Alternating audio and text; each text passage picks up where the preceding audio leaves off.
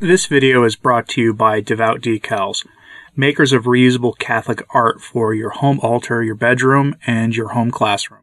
While it's still the octave of Easter, the foes of the Catholic faith are on the move, as are the handful of decent bishops whose job it is to warn the faithful against the errors we're seeing in the world today, promulgated in the church by those who should be serving her.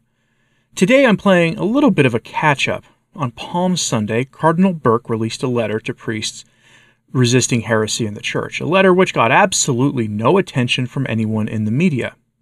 And then more recently, his friend Cardinal Mueller, who is frequently seen on this channel, gave an interview to an independent Catholic website where he talked about the true agenda of the modernists in the German Synod.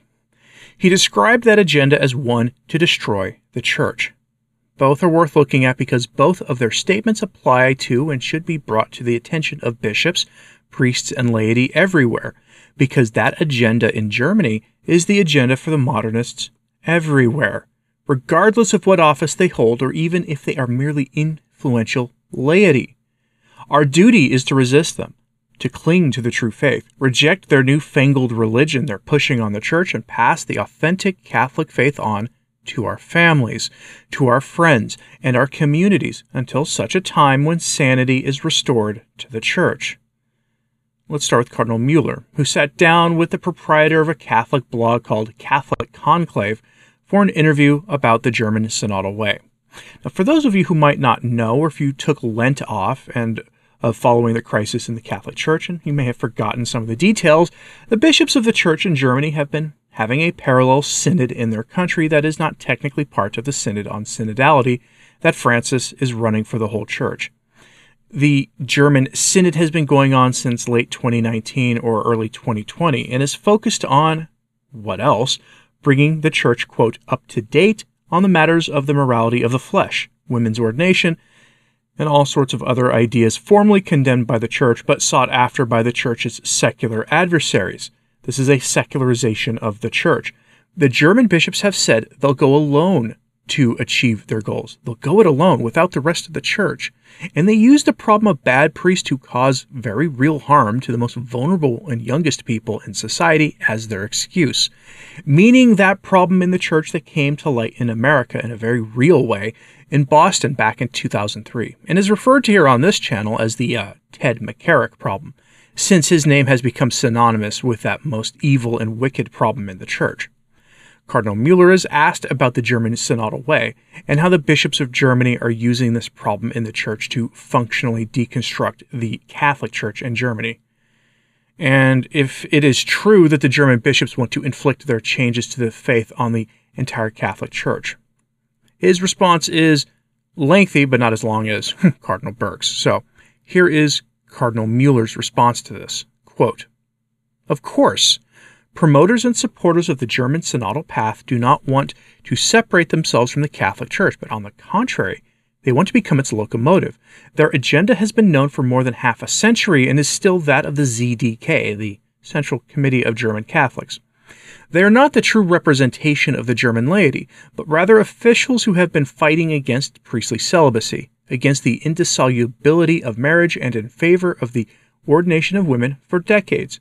The truth is that in Germany, there has been a great instrumentalization of these sad events committed by some priests in order to introduce an agenda that existed before and that has nothing to do with this tragedy. But on the other hand, the mainstream media in Germany do nothing but extol the changes in the doctrine promoted by the synodal path. For them, only the Frankfurt Assembly, which is sort of the ground zero of this problem in Germany, is good in the church, while everything else is vilified and the labels of conservative or uh, redacted are used. The majority of the German press is in favor of the synodal path, not to improve the church, but to destroy it. It is no coincidence that they talk openly about cases of the Ted McCarrick problem, done by priests while remaining silent about those committed in sports, universities, or politics, where the, the percentage of these problems is even higher. Those who have always been against priestly celibacy and against the morality of the flesh as taught by the church have now found in the Ted McCarrick problem an instrument to destroy what they have always wanted to destroy. End quote. And that which they want to destroy is, of course, the church established by Jesus Christ, the Catholic Church. Car- Cardinal Mueller later posits that the reason he was unceremoniously removed from his role, serving Francis in the Congregation for the Doctrine of the Faith, is that now dicastery's prefect, meaning head who answers the Pope directly, is because he would have stopped those efforts in Germany and parallel efforts in Belgium, France, the UK, and other places to use the Synod on Synodality as a blunt instrument to break the Catholic Church and change her morality to fit the desires of the secular world. It's an interesting article, and the entirety of it and the message of Cardinal Burke that I'm about to turn to now can both be found linked on my website at returntotradition.org. I would post links to them directly, but YouTube has recently instituted some uh, what some are calling draconian rules, where they might block videos that have links like those posted by the content creator anywhere in them. So go to the website whose address is in my little name tag thing at the bottom of the screen and look for today's post to see it. My posts are free to see, by the way. No paywall on that website. Anyway, let's get to this. Cardinal Burke goes long periods without saying anything on the state of things and suddenly releases a flurry of statements in the form of either homilies, written letters, or interviews to give his thoughts on the events of the day. And today on that front is no different. This past Sunday I brought to you his brief Easter message and now I bring you what has what really was his Palm Sunday message and it got no attention upon its release but is relevant here now a few days into the octave of Easter because Cardinal Burke is addressing this short letter you're about to hear to the good priests and bishops of Germany who are resisting the German synodal way, who stand against it. There are priests and bishops there who want the authentic faith taught, and the, there are plenty of the laity doing that as well. Now, something to keep in mind during all of this the activities of the German bishops are a more grotesque version of something we're seeing playing out in the entire Latin rite of the Church. Every country in the Western world has asked through its synodal process that it was sanctioned by Rome for all the same things the German bishops are doing. How the bishops in those countries have responded is definitely different, though.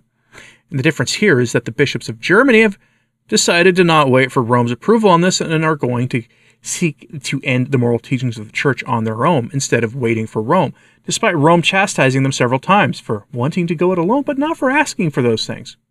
But then recently, Francis gave his blessing to the German bishops during Lent, when he told them that they were being guided by the Holy Spirit in their work and that he would not intervene in any way. It's against that backdrop that we get this letter from Cardinal Burke to the good bishops and priests of Germany.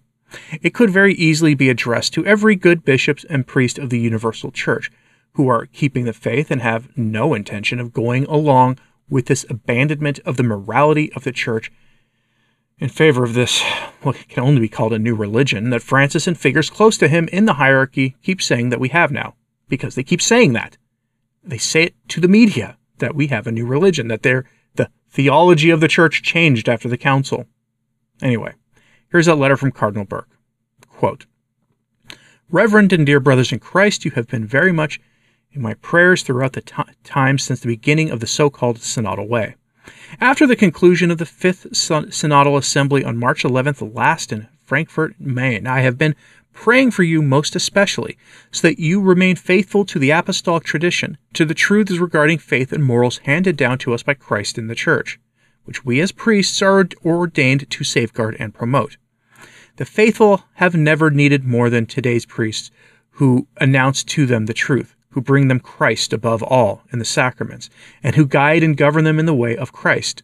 I can only imagine your profound sadness at the positions being taken by the assembly, including by the great majority of the bishops, which are directly opposed to what the Church has always and everywhere taught and practiced. I share your sadness and experience the temptation to discouragement, which you no doubt also experience. At times such as these, which priests have experienced at other times in the history of the Church, we must recall the promise which our Lord, who never lies and is always faithful to his promises, has made to us, when at his ascension he placed into our hands the apostolic mission. Quoting our Lord, Behold, I am with you always to the close of the age. See Matthew chapter 28, verse 20. Taking to heart once again the mission and Lord's and our Lord's promise, we must soldier on. We must be his faithful fellow workers in truth. At times such as these, when even those who are bishops betray the apostolic tradition, faithful bishops, priests, consecrated persons, and lay faithful will necessarily suffer greatly precisely because of their fidelity. As we begin Holy Week, the week of our Lord's Passion and Death, and anticipate the Easter season, the time of his resurrection and ascension, let us take to heart his words to those who would be his disciples. If any man would come after me, let him deny himself and take up his cross and follow me. See Matthew chapter 16 verse 24. During these holiest of days our Lord pours out from his glorious pierced heart the strong graces of his victory over sin and death to strengthen us to be good, faithful, and generous disciples. During Holy Week and the Easter season, let us lift up the Sacred Heart of Jesus, especially through the Eucharistic sacrifice, the sufferings of his mystical body, the Church, which is passing through a time of pervasive confusion and error, with their fruits which are divisive, apostasy, and schism. Let us always remember, especially when the suffering we endure seems too much to bear, that we are not alone, that Christ is alive in us, that divine grace, sanctifying and actual, is at work within us let us remember our Lord's words to his Virgin Mother and St. John the Apostle and Evangelist, with whom we stand mystically at the foot of the cross Woman, behold thy son, behold thy mother. The Mother of God is the Mother of divine grace, and is in a special way the Mother of priests, who in her divine Son bring countless graces to many souls. Our Lord's Virgin Mother is ever at our side, even as she lovingly instructs us do whatever he tells you. One in heart with the Sacred Heart of Jesus through the Immaculate Heart of Mary, we also ever enjoy the fellowship of all the saints who will never fail to assist us if only we call upon their intercession. In dark moments, let us not forget the reality and exhortation divinely spoken to us in the letter to the Hebrews Therefore, since we are surrounded by so great a cloud of witnesses, let us also lay aside every weight and sin which clings so closely, and let us run with perseverance the race that is set before us, looking to Jesus, the pioneer and perfecter of our faith, who for the joy that was set before him endured the cross, despising the shame, and is seated at the right hand of the throne of God. In closing, I assure of my union with you and of my daily prayers for you. Like the disciples on the road to Emmaus, we have been discouraged for a time before the mystery of iniquity, but now, with our eyes fixed on our risen Lord and his unchanging teaching, may our hearts be renewed in ardor by his grace. I urge you to be close to our Lord, who has chosen us to be his brothers in the holy priesthood, and to be close to one another in pure and selfless love of the church, his mystical body, and in the suffering offered for the sake of love of him and of our brothers and sisters for whom we have been ordained as true shepherds. Please remember me in your prayers. With deepest fatherly affection, I impart to you and to our Lord's flock in your priestly care my blessing. Signed, Cardinal Raymond Leo Burke, Palm Sunday, 2023. End lengthy quote. now, when you see or hear that letter, you understand why it got no attention in the Catholic press or from non traditional Catholic commentators. It's a direct attack on the process of distorting or changing the Church's teachings on the toughest subjects of our time, and it's a direct attack on it by telling them to the priests here to simply stay the course, keep the faith. And all of that runs right up against everything going on in Rome right now, not just in Germany or Belgium, but Rome itself. And quite frankly, the chancery offices of many dioceses in the U.S. and across the Latin West of the Church in general. There is a schism happening right now, and it's been going on for decades. On the one side, you have those who want to change the church into simply another arm of the secular authority and have the church endorse pretty much every evil value and program of the secular world. On the other side are those who want the Catholic faith, the same Catholic faith that our great grandparents had, that the saints had, going back to the time of the apostles.